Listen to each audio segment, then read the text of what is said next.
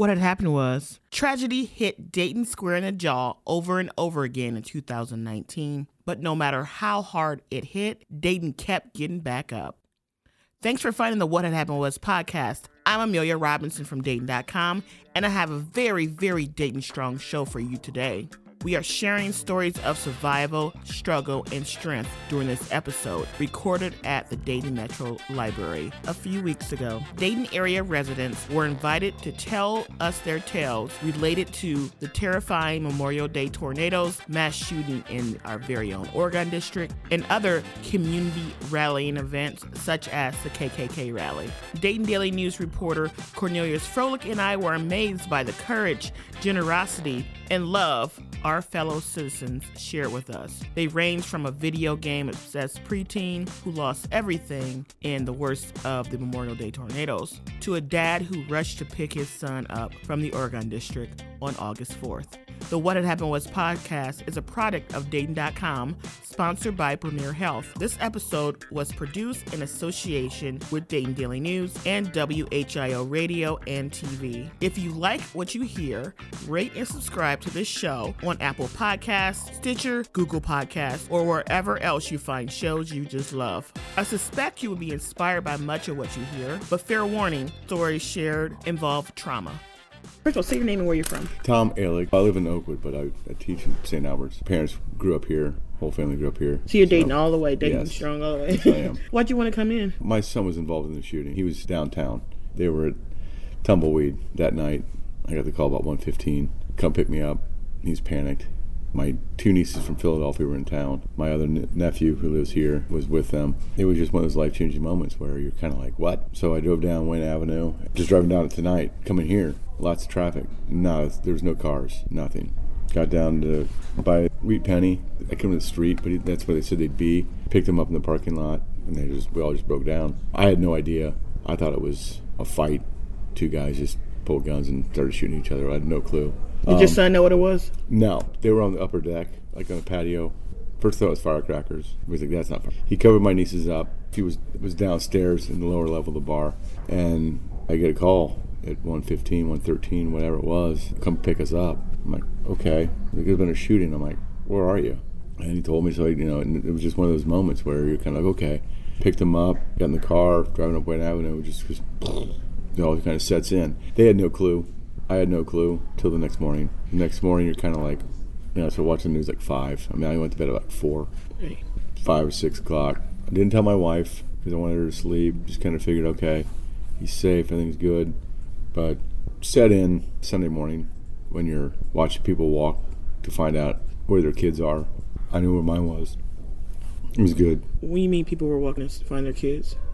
One of the places to go and find out The convention center? the convention center. Sorry, you see that on the news, and you see people Oh, yeah. going in and finding out what went on. Or I haven't heard from my kid, and I could have been one of those people, not knowing. I mean, you know, it's 1.30 in the morning. I'm asleep. It could have been all of a sudden the next morning I'm getting a phone call, or I haven't seen Thomas. He's not home. He just graduated from UC, and he's working at LexisNexis, living at home. And it would have been one of those things. Ah, he's all with. He's just friends. Not even thought about it. But I'm watching the news and like, wow, I could be in that situation right now if if I didn't get that phone call. I really appreciate you talking to me, and I'm sorry that happened to your son. And to you, too. That's horrible. It was. I don't think he's past it. My wife and I talk about that. Is he okay? Because he's 23. I don't know. I'm fine. Mm. But there's moments you're kind of like, is he all right? Is my niece okay? You know. So they're Has he been back down here at all? they have not. They have not. And my nephew still lives here, and he seems okay. But there's times it's you know he's like I want to talk. You got to talk about things. But no, I think on a whole they're they haven't moved on. It's always gonna be part of it. But I think it's brought us together as a family. What were they doing? It were they just out for the just? Yeah, my nieces were in town, and my nephew Thomas Zabriskie decided, hey, let's let's go down to the Zoo for a little bit. All right, so they went down there. Got there about twelve. They said about midnight. They left my mom's house, and just hanging out, having a good time on the patio. And boom, it and they didn't know.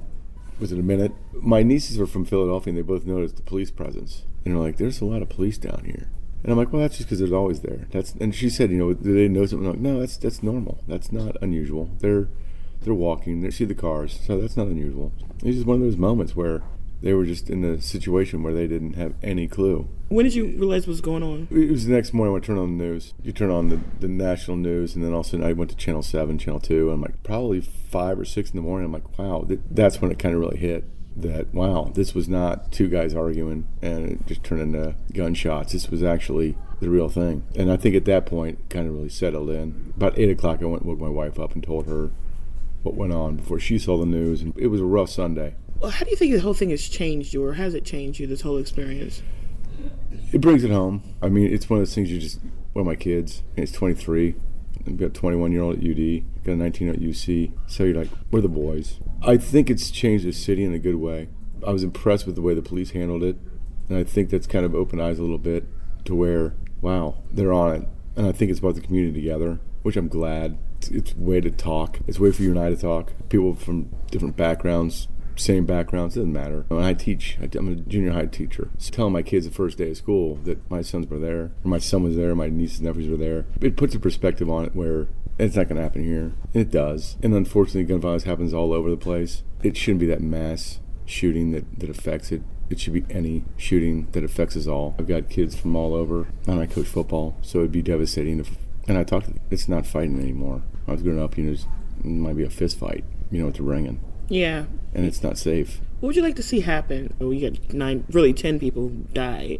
Right. You know, what would you like to see happen as a result of this? That's a good question. I, I think communication. I think just getting to know people, friendliness, saying hello to people, being aware of where you are, the situation you're in. And I know that's, I, I don't know. I don't think it's something the government can do. I don't think it's something that the, the law enforcement can do. I think it has to be the individuals. I think it has to be us saying, you know, let's come together and get along. Let's just stop the nonsense violence. Let's teach the kids that there's other ways. You know, the suicide rate's crazy, gun violence is crazy, and there's nothing we can enact as a law. It's got to be talk. It's got to be understanding that people are different, people are the same, but there's no reason to go that level. It's like an easy solution to a, or I don't know, what is it? Simple solution to a, or a bad solution to an easy problem. Let's talk. Figure it out. Talk to someone. If you're that desperate, communicate it. If someone's that desperate, reach out. If you see them that bad, talk to them. You see kids that are just struggling. They're not bad kids. They're just they're not sure where to go. They need some guidance. They need some leadership.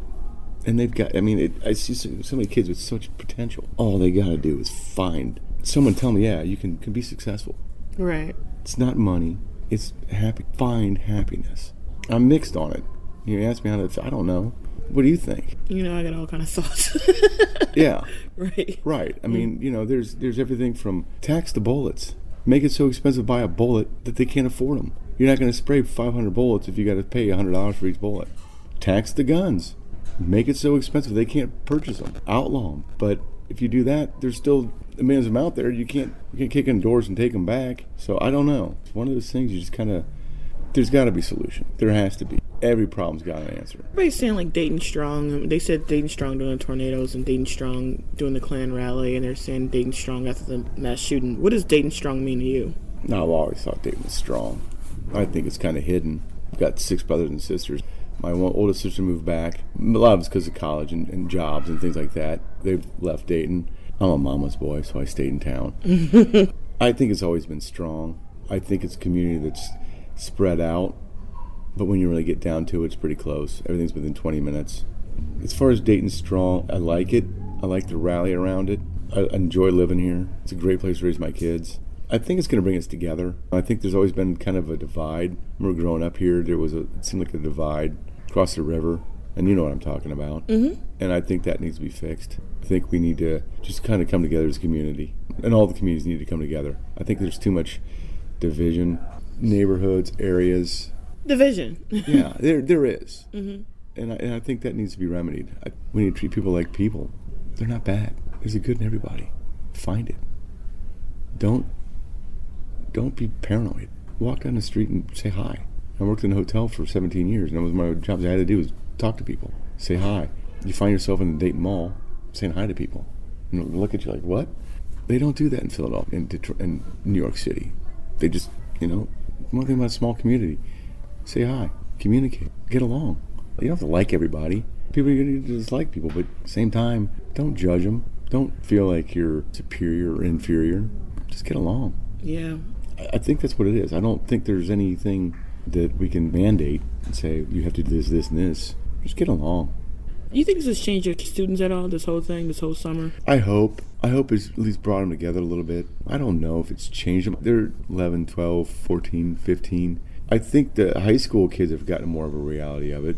because I coach in football, but I, I don't think it's set in. Would I be down here if my son wasn't involved in it? Probably not. Maybe. You know, I do like the community. I do like Dayton, but I don't know. I think it has. I think it's kind of touched a lot of families. Definitely the tornadoes. I saw a rallying cry with the tornadoes because we have kids from Trotwood, and some of them lost their homes. We rallied around that, and you know, got them stuff. But even through the summer, missing the weight room and, and things like that, and, and struggling. You know, I lost my cleats. You know, all right, well let's let's work on getting some cleats. That had probably a bigger impact on my students and my players than probably the the Oregon experience. But I like the way there has been a rally around that, trying to rebuild stuff, and I hope it gets rebuilt. That's my biggest fear is that I drive down 75 next summer and I still see blue tarps on roofs. That's a problem. That needs to be fixed. That's where the government's got to come in and kick in, or the community, and say, all right, let's go fix these homes. That's one of my fears. Ten years from now, are we going to sit there and still look at these blighted homes with tarps on the roof next to a new hotel that was just built or torn down, and left as an empty parking lot? Are we going to fix this stuff, or are we just going to let it look you know, Horrible. yeah, look decrepit and horrible as people drive through here? Why would you want to live there? We need people to move here. We need people to stay here. I am Billy Ewing, a Harrison Township resident my entire life. Oh, your entire life. Yeah, actually, I didn't even realize that as a child until going back to see my mom and seeing the Welcome to Harrison Township. So we lived in one of them funny parts where, you know, one street separates one from the other. So I thought I had moved Harrison Township. You know, I thought I came on up once I graduated from college. I'm like, we live in Harrison Township, only to find out you've you've been living in Harrison Township Your whole entire life. whole entire. Bubble bust. Yes. so where'd you want to come in? Well, I am a proud Dayton Daily News subscriber. That is something I got from my dad. And my family was directly impacted by the tornadoes. The tornadoes, one of the 15, came literally down our street. And we are one of those families where it went up and over. So the damage was very minimal in comparison to other communities where it stayed touchdown and wreaked total havoc. What was your damage? The path of the tornado for us was coming down my street, Rosemary, and we were home. It's Memorial Day. We're normally not there. We're normally out at different family members' houses, and that was kind of funny that we all were there. So not me over a friend and my daughter over a friend. Everybody's home. Literally uh, just brought in all the barbecue things, putting wrapping hot dogs and hamburgers up, and turn on the TV. Comes to the news. Wasn't necessarily watching the news. Just when you turn it on, that's where it was last. And seeing this total panic in the face of the newscaster, never seen it before, and heard, Trotwood, you've got six minutes, Harrison Township, you've got 13 minutes. And it's like, oh God, this is really about to happen. So we were aware that it could possibly be storm. We just think it's going to be really bad rain. And see that, oh my, it looks like it's going to happen. And no sooner than we see that, all of a sudden it sounds like there is a train coming down the street. So we kind of freak out. I do have a basement. We run in the basement. Everybody come out the room, come on. You could feel the pressure, and it felt like like a vacuum, like we were getting ready to get sucked right up into the sky. So we did make it to the basement. Felt a little rattle, and then it was gone. We come upstairs, come outside, and it's totally quiet. It is the quietest quiet I've ever heard. Never heard that kind of quiet. Like no cricket. There was no after breeze. So mind you, a whole tornado just left the street, and there wasn't even a to let you know like anything had been there. Stars weren't twinkling. Nothing. Of course, it's in the middle of the night, so it's pitch black outside. Electricity gone. Um, couldn't see, but uh, the next day was able to see that our tree had come down in the back. And the crazy thing, my particular story, the crazy thing is the house to the right of us has been vacant for a while, so there was no car in that driveway. Nobody lives in that home. The way that my tree is positioned in the backyard, if it would have fell straight forward, it would have landed on our house. If it would have tilted to the right, it would have taken the garage out. If it would have tilted to the left, it just would have been in that person, well, that home's backyard. But it literally fell at an angle, and it looked as if God almost went like this with his hand, just walked it down and placed it in the driveway. It didn't damage either house as far as it falling. And it went right in that driveway with no cars, no anything. And it's a huge tree, so it was like literally the length of it came almost to the end of the street, but it just took up that driveway. Didn't tear up anything on that house, on that end, and then for us, um, the damage that we got, I'm pretty certain was just more from the wind and of the the current of the tornado going up over our house. So we have lost some shingles.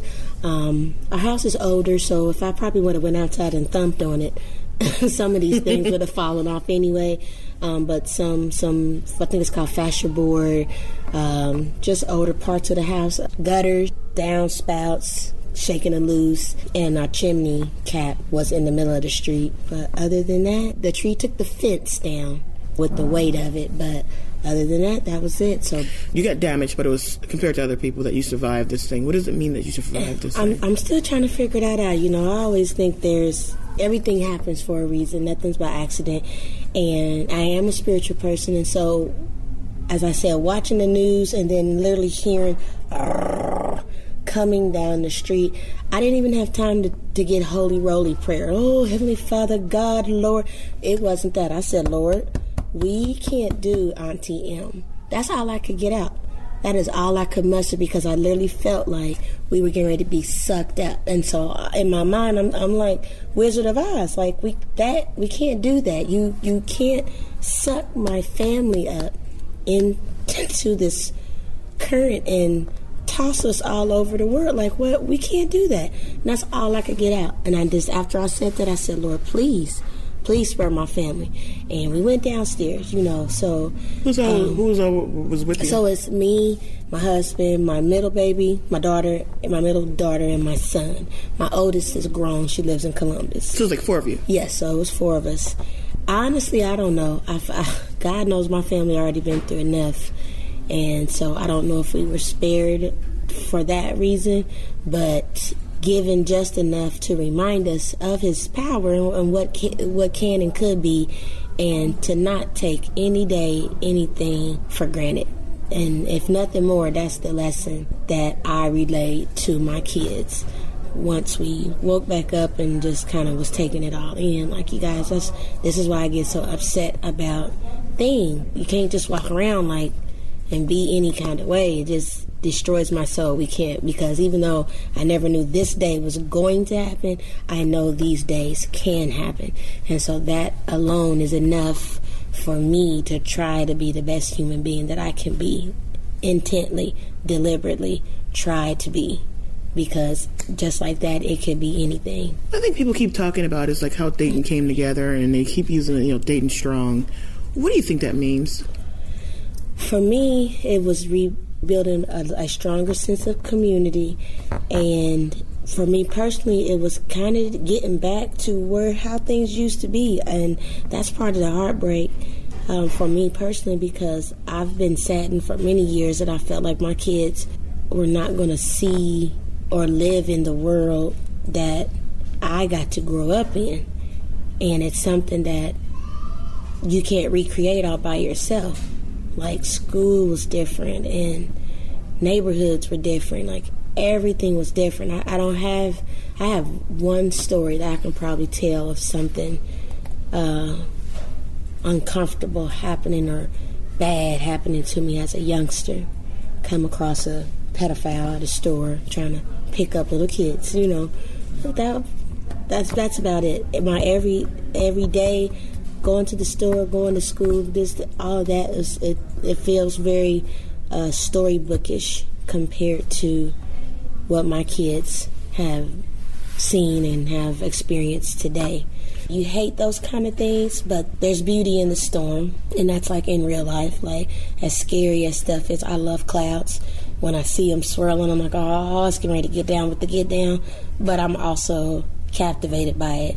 So you know, the the moments of people coming closer together, whether it was from right after the tornado with everybody pitching in, going around helping, to up to the Gem uh, Gem City Shine concert with Dave Chappelle, Kanye, all that. I mean, that stuff it helped put a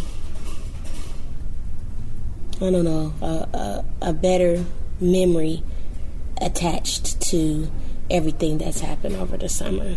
What do you think it all means that this all happened over the summer? I mean, I personally, I did a post. It was definitely before the shooting, but it might have been a week or so after the actual tornadoes, and I said, you know, this is my post and these are my thoughts, and I don't know about anybody else, but I personally feel that God was talking. He was talking because technically, by definition alone, we're in the the Miami Valley. We shouldn't even be able to do what we're doing right now, looking at each other on Facebook or because tornado touchdown in here, you're not supposed to be able to get out. It's supposed to sit here and stir and destroy everything in sight. And to not only know we not just had one, but multiple, and we can count on one to two hands how many actual lives that were lost. One. Yeah. Yeah, like you guys, like he could no that that goes against all natural physical, what we know about nature and science and elements and everything. And so I just felt like he, he's it's just a wake up call now. How you choose to receive it is how you choose to receive it. But we could have all been wiped out, period. And he spared us, even in all the mess. So many people and so many things and lives were spared. So I'm going to take it as a second chance, a 45th chance, however you want to look at it. I hope other people do too. And that's all I'm going to say. And that's all I said. That was it. That's how I look at it. You're okay now. Your house is back up. Because things were so backed up, and of course, there were homes and people way more devastated than we were. So there was no rush. I have not been uh, angry, bitter, impatient homeowner. Are you kidding me? Absolutely not. We lost water and power like many people, had to stay with relatives for a little bit, but we're just getting to where we could get the minor repairs done on our house because some contractors and things um, became available. So that's why I have my chimney cap because it's not back on yet. I hope it has continues to have more of a positive effect and impact than anything negative. Growing up, I always wondered what that moment was going to be for myself, for my kids. And I say that to say, like, my father was older when he had me. He grew up in during the Great Depression. He was a child during the Great Depression, so he would always tell these stories. And he's fought in World War II and just all this stuff. So I always wondered, like, wow, what is I wonder if anything like that's going to happen while I'm living, or is, are those days over? And so for me, my first moment like that was 9 11. Even though it wasn't here in Dayton, like we'll never forget what I was doing, what I was wearing, and it has literally changed everything. Uh, one of the things I so looked forward to was being able to take my kids to the airport, and we used to spend the day there like a like a family field trip. Go to the top, of the towers, watch the planes, you know, mm-hmm. walk you all the way up to the door and kiss you before all that, and to know like that'll never happen again. That was heartbreaking. Then after 9/11, I'm like, man, I wonder what what's going to be for my kids. As of right now, this would be it. Tornadoes, mass shooting, never saw that. Never, never saw that. Knowing that we're in the valley, hope never a flood or anything, but you know, just things that maybe happened before Every time it rains and seeing riverscape, things like that came to mind, but never these two things. Hopefully that'll be it. We had enough. we, we've had enough of not wishing anything on the next generation of people. But I think we're good. I think we're good. Did people come in and help you? Yes, they did. That was one of the re- most remarkable things. You know, we've seen floods, Flint, Hurricane Katrina. I mean, we've seen this stuff. It's something totally different to experience it for yourself. And to be honest, I can't even remember if I read it in the paper or saw it on social media posts, but there was something just basically saying if you needed help to reach out and let this entity know. And so I did. I got an email saying that we would be to your house to help because the tree in my backyard was ginormous and came down. And I'm, I'm not working at the time because of my brain tumor. So funds to get that stuff just taken care of. Um, even though we have insurance, you got to pay the deductible. That money just wasn't sitting right there ready to go. Uh, Samaritan's Purse was the organization that said we would come to help. And so in my mind, I'm literally thinking maybe six to eight people are going to come to help us. And I even had on work clothes because I was ready to help. I just didn't know what to do. This van pulls up, and all of a sudden, these cars are pulling up on the street. And I'm like, well, what's going on? And the next thing you know, about 40, 50 people hopped out, rang the doorbell, came up, and said, We are Samaritan's Purse. We're looking for Billy Ewing. I said, That's me and we are here to help you with the removal of your tree and get it situated so that it can be picked up from the street maintenance. Instantly, they got to work, and I'm talking about teenagers to elderly people, everybody pitching in like a machine. And then when it was all said and done, they called me back. They give me a Bible that I still have. They prayed with me and prayed around the house. And like total strangers. I tell people all the time, you're not a stranger until you do something strange.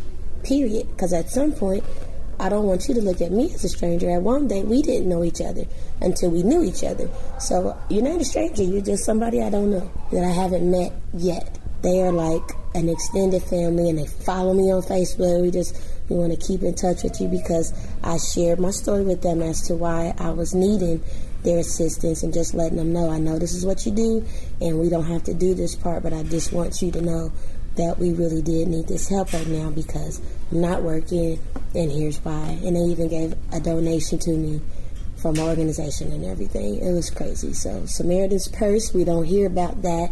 It's Red Cross, you know, but there's a lot of other, uh, maybe smaller or just as large, but not receiving the national acclaim, maybe organizations that are ready to go, dispatched. They came from all over to help Dayton, period. That's awesome. My name is A. Slate. Given name is Latisa. So you play with the letters, you'll find me in there. A. Slate. and I'm from Dayton, Ohio. Why do you want to come to this? Oh, I think this is a perfect time to be able to tell this story about Dayton Strong, um, and especially after the tornado with the kids that I worked with in the Right Life Village. So I definitely wanted to come and have their voices heard because they were um, very strong and very grateful after the tornado. Well, how's that? What did they do? What they did was they created a book.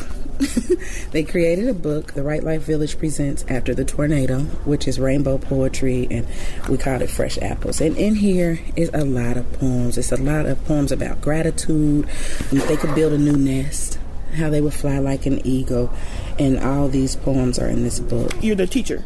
I did a workshop. Mm, Krista Matthews at Dayton Leadership Academies had an enrichment program called the SEEP program, S E E P and I went in with the students, and this, and so these are the original poems, and they actually did them like a rainbow. Oh wow! so they did their poems on here, and some of them were telling how they felt. It's a little lengthy, but it's beautiful. She said, um, "I read some of it." My feelings were trapped inside a cage, and I felt rage as I stomped off the stage inside my mind. On the outside, I felt numb and fragile, and my wings were blue, and I just wanted to go home. My mother, I remember, was sweet yet sad. The cage was made with words of hate. But what if it all changed, and I felt sane, which caused me um, a sense. I got my thoughts stuck between my heart. I found the key and it was inside of me. I no longer felt trapped inside my mind. I broke free from the inside. So they were talking about how what feelings they had after the tornado. Some of them wrote some beautiful ones about helping people in the community. Who wrote that one? Um, I'll say her name is Faith. I won't say her last name. Faith wrote that. And she was a sixth grader. Oh, wow. That's great. Sixth grader. We even had first graders. Um, we had Kennedy. Kennedy said, I am blessed for this community and how they help and the tornado in the tornado when it happened. It was sad. I seen so many houses knocked down me. So that next day, me, my mom, my dad, and my dad, we went to the arena and we was passing out water and food and snacks. The community is the rainbow. The rainbow is bright and it is full with God's blessings. Kennedy was so excited to tell about how they went out and they helped. A Jamari, I am thankful for my whole family and the people who got caught in the storm. I am also thankful that didn't anyone lose their life in a tornado. I love that some people are everywhere giving out water, food, pampers, milk, snacks, and lots more. My orange is lots of oranges. You would think, being at their elementary schools, that they would be distraught, they would be sad, they would be afraid. They were not. They were not. They're like, yeah, the tornado happened, and my roof came off, or my cousin's roof came off at their apartments, or we seen this whole house torn down. They were shocked by that happening, but they all they was talking about was people helping people. That was it. It was just all about community, and it was beautiful, beautiful, beautiful. Where's the one? What do you think that says about Dayton? That's a reaction. Ah. I, I call the tornado um, the winds of change. If anybody thought that Dayton was a small city or town that was disconnected, they were very wrong. I was so happy to see how many people just immediately came together and banded together and connected. And, and it wasn't just like in one area. You would ride, be it um, on the east side of town or be it up in the Huber Heights or be it wherever it was, wherever you went, there were groups everywhere helping and doing something. So I think that says we're a city of compassion, we're a city of strength, we're a city of determination, we are a city of uh, togetherness. I think it says a lot. You know, they said Philadelphia is a city of brotherly love. Then um, I don't know what that would call us. We just must be a family. Must be. We just be a family city. like you need a sandwich, here's a sandwich, right? And that's exactly what yeah. it was like. That's exactly what it was like. I mean, and it, it, just was absolutely just beautiful. Were you impacted yourself by the storm? I was not personally. I wasn't affected. However, my grandson and his mother, they lived in uh, the apartments in Trotwood. Their entire roof came off, and they were on the second floor, and so they had ended up coming to my house, and they stayed there for a while until they were able to move. But yeah, that's pretty big though, having your daughter back in your house. Well, she would be my stepdaughter, like stepdaughter. my daughter-in-law rather. Mm. Yeah, it, yeah, it was it was different mm. because I have kids at home, and then uh, it, it was fun at first. You know, like, yeah, I could see my grandbabies all the time, but it got a little stressful. But it was all about what we were doing. We stayed strong. It was about what was important, and what was important was supporting each other in that, and definitely supporting her and those babies in that. Yeah. So that was that. I'm just proud of these kids, and that was one of the things that I do in the Right Life Village. It stands for working responsibly and triumph efficiently through love, inspiration, faith, and empowerment. And these kids, they came in with all of that. They was working responsibly. They they was on triumph. We triumphed and we made it. And they were efficient in everything they did. And it was all about what Dayton is: love, inspiration, faith, empowerment. What are you going to do with the book? What am I going to do with the book? Right now, I'm doing a fundraiser to get a copy of 113 books for the kids because I made them a promise that if they put forth their efforts and put their feelings out honestly and wasn't afraid, don't be afraid of poetry. It doesn't have to rhyme. I'll, if you do that, I'll make sure that we have something where you can remember this forever. I remember when I was a kid and the first time I seen my name in print, I was excited. Right. So I went on ahead for not this particular book, but some of their books. I got an illustrator for them, and then I also went got copyrights and published. And then I said, well, I can't afford to do it anymore, so I want to do a fundraiser so that they all can have a copy of their. Well, own. I write a story about it whenever you get ready to do the fundraiser. Ah, awesome. Yeah, I'm ready now. You ready now? What is what exactly is it? The right? Right Life Village is my own nonprofit mm. that I do, and it was created in 2017 Christmas break, there was a student at Edison Elementary that committed suicide. And I was asked to come in and do a poem. Elementary school. Elementary. Mm. Fourth grade. He was in third grade, should have been in fourth. I couldn't understand how me going in to recite a poem was going to help grieving kids. So I was like, no, I have to find a way to where y'all can get y'all feelings out. I've been depressed a major portion of my life.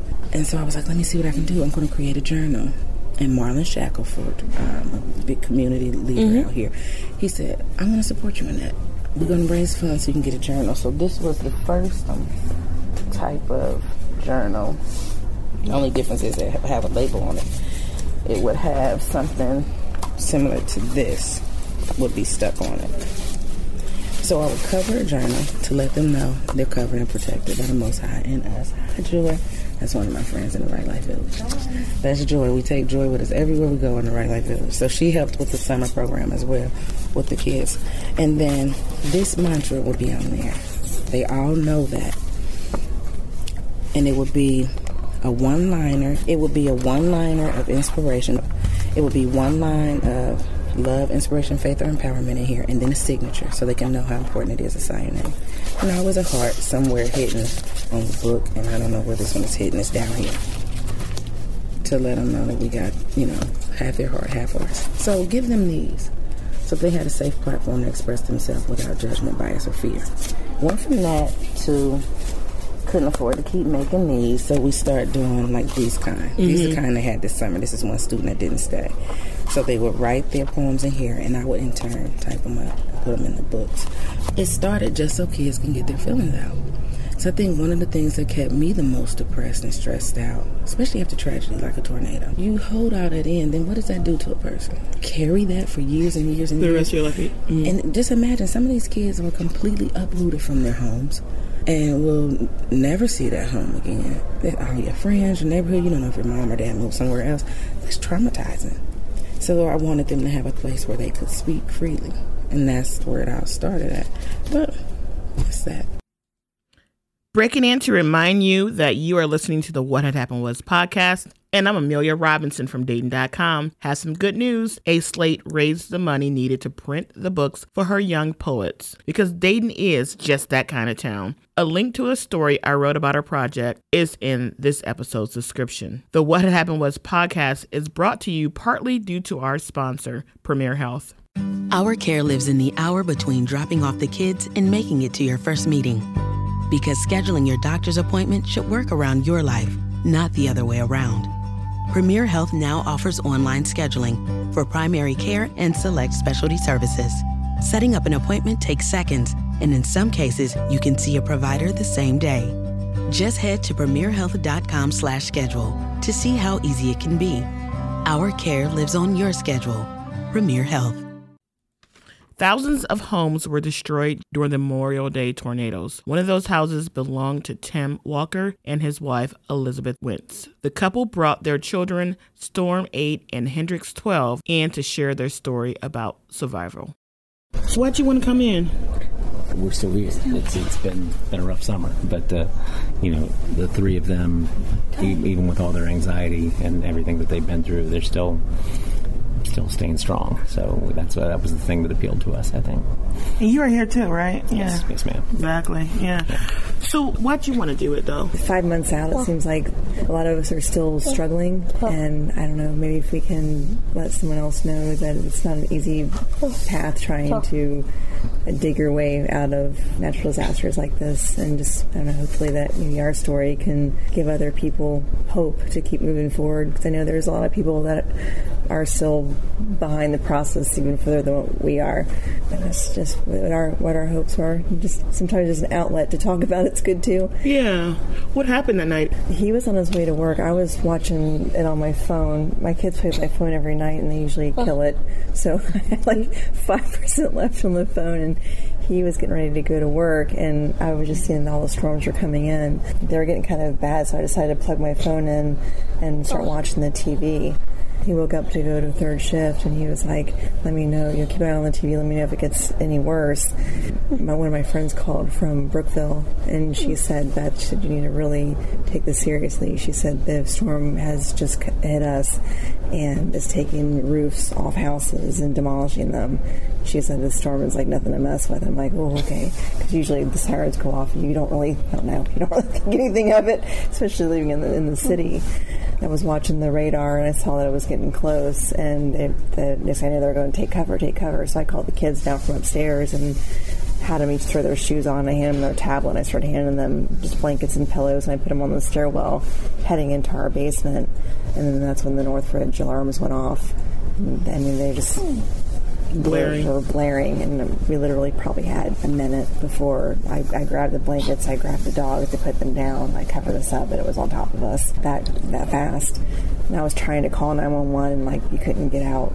And I heard and I unplugged my phone before I got them all covered up, and I had five percent left. And I got one phone call out. I think I got one text message out to Tim, and he's got like a blurred, broken up message. And then I got one to my sister-in-law, and it just we just held down and while the roof was being ripped off and every window was shattered and he was screaming that he thought he was gonna die and I thought it was gonna be the end of my life, dude.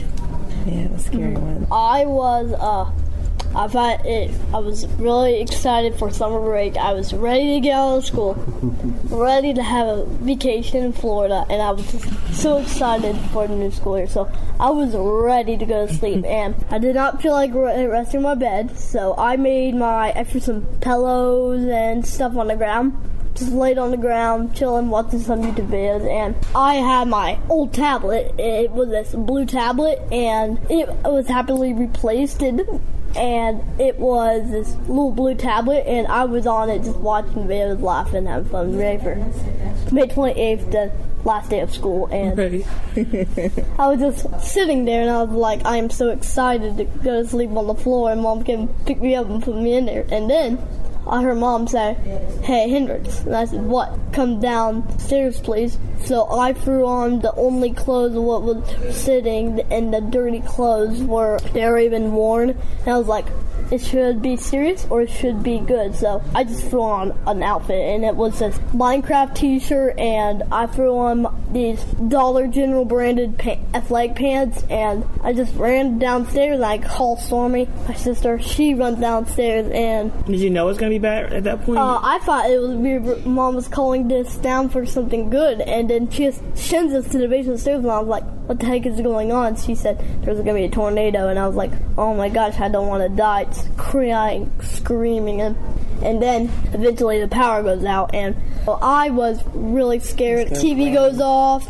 You can hear rain, sitting and then thunder just blows, and you can hear. I was and able then- to grab these two tiny little flashlights but they they got like sucked out I mean like, almost immediately Stormy was sitting on the basement stairs, and we had a flower pillow of what was what belonged to one of our couches. What she dropped it on the basement stairs, and it fell all the way down to the basement. And I was like, "Oh my God, we are going to actually die!" And then eventually, the Northridge alarms go off. It's spickled. I was so scared, and Stormy was too scared to be on her tablet. She was really nervous. Uh, I was nervous, but I was still on my tablet. I was watching Splatoon videos. I'm a big fan of it. I got the T-shirt on and stuff. so um, I was watching Splatoon videos on my tablet, and then uh, the the power went out, the alarm went off, and then we went over the blanket, and then just hit, and then the wall shifted off, and and the, and the house came off the foundation. This big old heavy wind starts blowing us, and I was like, "Oh my gosh!" And and then when it ended, we just heard police trucks, alarms like whew, whew, whew, and we heard rain. And I was like, oh my gosh, I thought our whole house was just sitting on the grass. I did not know the whole wall was gone. So hmm. our neighbor Dustin, he came over and kicked the door open and he said, You guys need to get out. So he got us out. We had a bookshelf above our computer room. We had a computer room connected to our basement stairs the whole entire bookshelf just collapsed it on the door and we couldn't get out. So Dustin kicked the door open and got us out and we thought it was just everything was dark until we saw the living room. Me and mom were like, oh my god. We had a little fake bakery set like sitting on the bottom of the living room on its side. I saw I collect lanyards and one of my lanyards were caught in one of mom's horror paintings what we got in Indiana a couple weeks before the storm hit and it was all shattered and broken. We were stepping on it and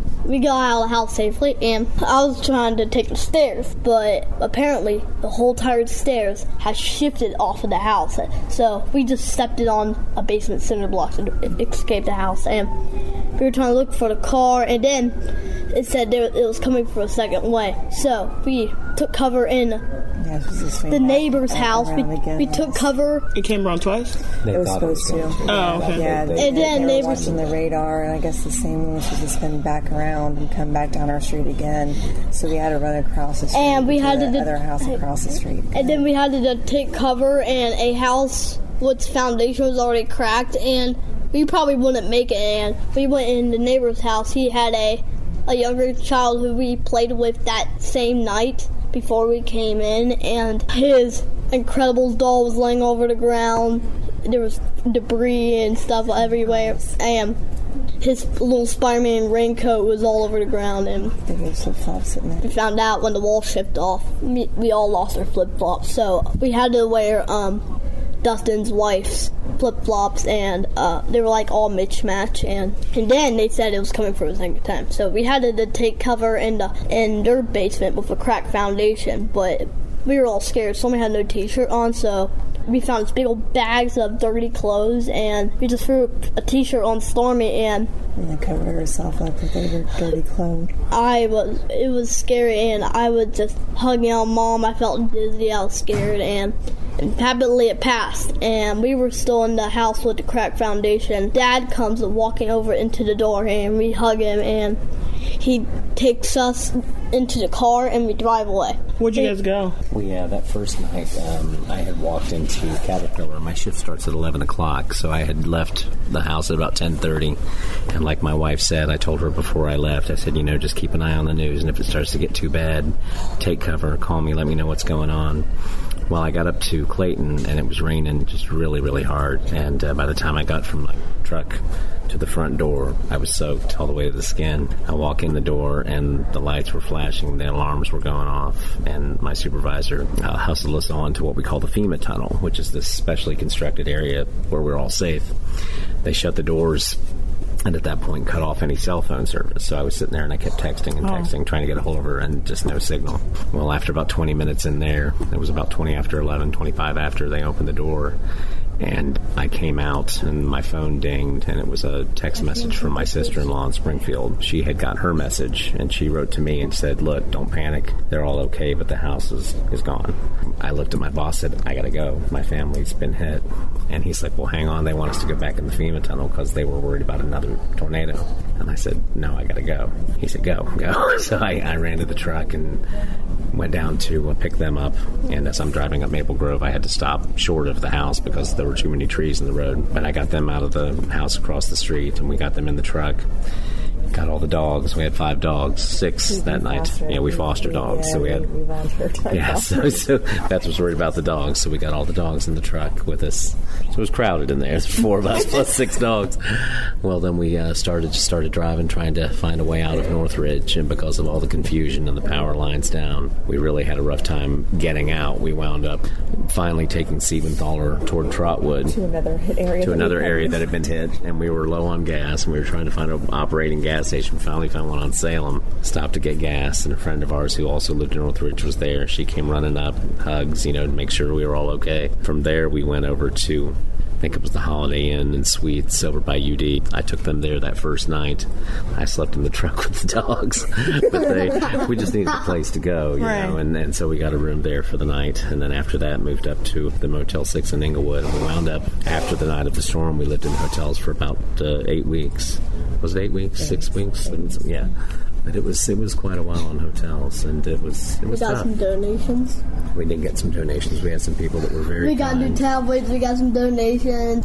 So you got a new tablet? Yeah. Oh, that's awesome. and they yeah. had the exactly same design from the old one. So, So it you was lucked out a little bit. That's pretty cool. Yeah, his uh, his principal from well his old principal from Northridge Schools chipped in and bought tablets for him and for Storm so that they could replace some of the things that they'd lost. Took And, uh, them shopping for clothes. yeah, took them shopping for clothes. It was really meant a lot to us because they they really reached out and helped us out when we needed it. So. How are you guys doing now? It's it's still difficult. We're still displaced. We're renting a mobile home in Springfield, which my wife and kids are still suffering from a lot of anxiety. If it, if the sky clouds up or if it rains, they get worried. It's scary for them, and it's not home. A lot of the things that we're used to, having a, a yard and being able to let the dogs out, and just we can't do that because we're in a different place now. But we're still looking. We're looking for a place. You think you'll go back? Back to our old house? No, Mm, it's, back to it's the- condemned. Um, Are you can go back to the property or try to rebuild? Or we talked about it. Hendrix would like us to. He can't stay in the country. He doesn't like where we live. Yeah, I don't think we're going to. I think we're going to find us another place, but hopefully someplace not too far from where we lived. I mean, we love the Northridge area, but uh, it's hard for my daughter when we go back and drive through there. She gets very nervous. She doesn't doesn't really like it. So what does it mean for you to have anxiety? It feels like someone takes a champagne bottle and shakes it up inside of you. It's just like this, it starts in your gut and it's just all over feeling. The other night, for the first time when he was at work, because we're out in the country, someone has hit a light pole and all the power went out. And it brought like everything back from that night. And just the, the lights going out, the sound, the the, and of course, I, I told him, I said, you would think that after going through this, I would have a bag that I could go reach out or my phone stay charged. Or I was there trying to find a flashlight, trying to find the candles, and I'm like, oh my gosh, I would, I'd be a horrible cell phone reception out there. So I'm trying to call him, and he was asleep, thank goodness. But she came out immediately and was freaking out, like scared to death. I'm like, but then I have to try to stay strong for them, even though I'm feeling the exact same thing that they're feeling. It's post traumatic stress. Mean, it just brings back everything that you went through that night and thinking that you're going to die, honestly. I mean, it's the scariest and closest I've ever been to death in my life. And trying to tell your children that it's going to be okay and that we're going to make it through this when in your head you aren't really sure if you are. I think that was the scariest thing. And I told Tim, I said that, that night before I saw the house the next day, and I realized how damaged it was because everything was kind of a blur that night. You know, mainly getting them to safety and then getting my dogs out were the, my two top priorities. But um, I kept telling him, I swear that it's like something was sucking them out of my hands. Like I was holding on to them for dear life. I didn't understand why the suction was so strong. And that's when we tr- went to the house the next day and I saw that, that it, the storm literally picked the house up and moved it. So the whole front of us was nothing but an open space to the outside where it literally was Trying to pull trying them out. to pull them out. Yeah, trying to suck them out. That's amazing that you're able to hold on to them. Yeah. Yeah, I don't. It's just strange. And I think the weird thing is after tornadoes is everything's silent. Like after it leaves, there's like this eerie, just dead silence, and it feels so strange. You can't hear a bird chirp. You can't hear anything. It's just so quiet after everything. And besides, like the sirens going off from cars or something, but just it's weird. You don't hear any bugs or birds or animals or just nothing. True. It- Isn't it? Mm-hmm. Yeah. What does Dayton Strong mean to you? For us, it's the fact that with everything that we've been through, it's the people that pulled together. It's the people that helped us out. I mean, the whole next day when you're in a blur and in a daze, it's the people that were driving by and handing you water and bringing you sandwiches and just total strangers, the people that you never met were keeping you moving forward and honestly like keeping you alive because we had I mean, we had nothing. They blew up all of our cars and people bringing you dog food for your dogs and it's amazing how the city and how I mean it didn't just hit one area it hit so many different areas and, and Dayton and surrounding areas that everybody kind of came together and that's what Dayton Strong is to us and even so many people said to, to our family like you know you guys lost everything but if if I was on one of the tornado groups and I saw that someone needed something and I could share what we were given, I'm like, I'll share it. What do you need? You know, we have extra clothes, we have extra food. I'll give it if you, if you guys need it. That's kind of think how I think everybody was. Mm-hmm. Sort of that togetherness is amazing. People come Especially in together. today's time. Yeah. I think we needed it more than anything. It's, it's kind of something beautiful happened out of something so tragic. And Mm-hmm. That's what a lot of people have been saying. Like basically, it's like people from all over just kind of coming together and helping each other. That's True. That's true. So, what do you think the community's going to need to heal from this, from this and the shooting and everything else that's going on? I think the main thing is not letting it go. I think in today's world, think bad things happen, and it's like here, and everybody does something, and then it's just gone. Keeping people aware that people are still struggling. and to not give up on them and to still stay strong until everybody is back to where they were prior to this and just to keep hoping. I know, I mean, we're lucky enough to be in a hotel, but I know there's some people that are still in tents and winter's coming and I know there's older people where insurance isn't helping them and their roofs are tarped. Next thing you know, snow's going to be hitting and mold's coming and just there's so much more tragedy that's going to take place than what's even hit. I mean, I've noticed more houses even on our road that we thought were salvageable, and now you drive by the road and they're condemned. It's destruction you didn't even see. Yeah, when it rained those days afterwards, that was terrible. Cause it... Weeks, I mean, we couldn't get in our house. I mean, our house trying to salvage things was most of us are very middle class in Northridge, and it took a long time to get what you little bit you do have. And I know we couldn't even go back in the house. It just poured and poured and poured, and the little bit of roof you left would cave in and just mess everything up so much worse. I mean, things almost unsalvageable. You know, just mold and it, was bad. I was really praying for people like, oh my gosh, stop raining, please. So we can at least go in there and try to get some of our stuff out. I think that's the, the hardest part is just making sure that, that people still you know, stay, stay connected, connected and, and not letting time pass, you know, stop it. Anyone who has ever doubted that Dayton is a strong community just got schooled. This episode of the What Had Happened Was podcast was produced, edited, and written by me, Amelia Robinson, and the WHIO radio studios. It includes additional reporting by Corey Frolik and editing by Mike Beranek, Javon Pippins, and James Harrelson. Ashley Bethard, Ron Rollins, and Emily Broughton provided additional support for this multifaceted project. Special thanks to the Dayton Metro Library and all of those who shared their stories of struggle, survival, and strength. Additional stories will be shared as part of an upcoming WHIO TV special. Visit the Dayton Daily News' audio on demand page on DaytonDailyNews.com for more stories. Until next time, stay Dayton strong. Bye bye.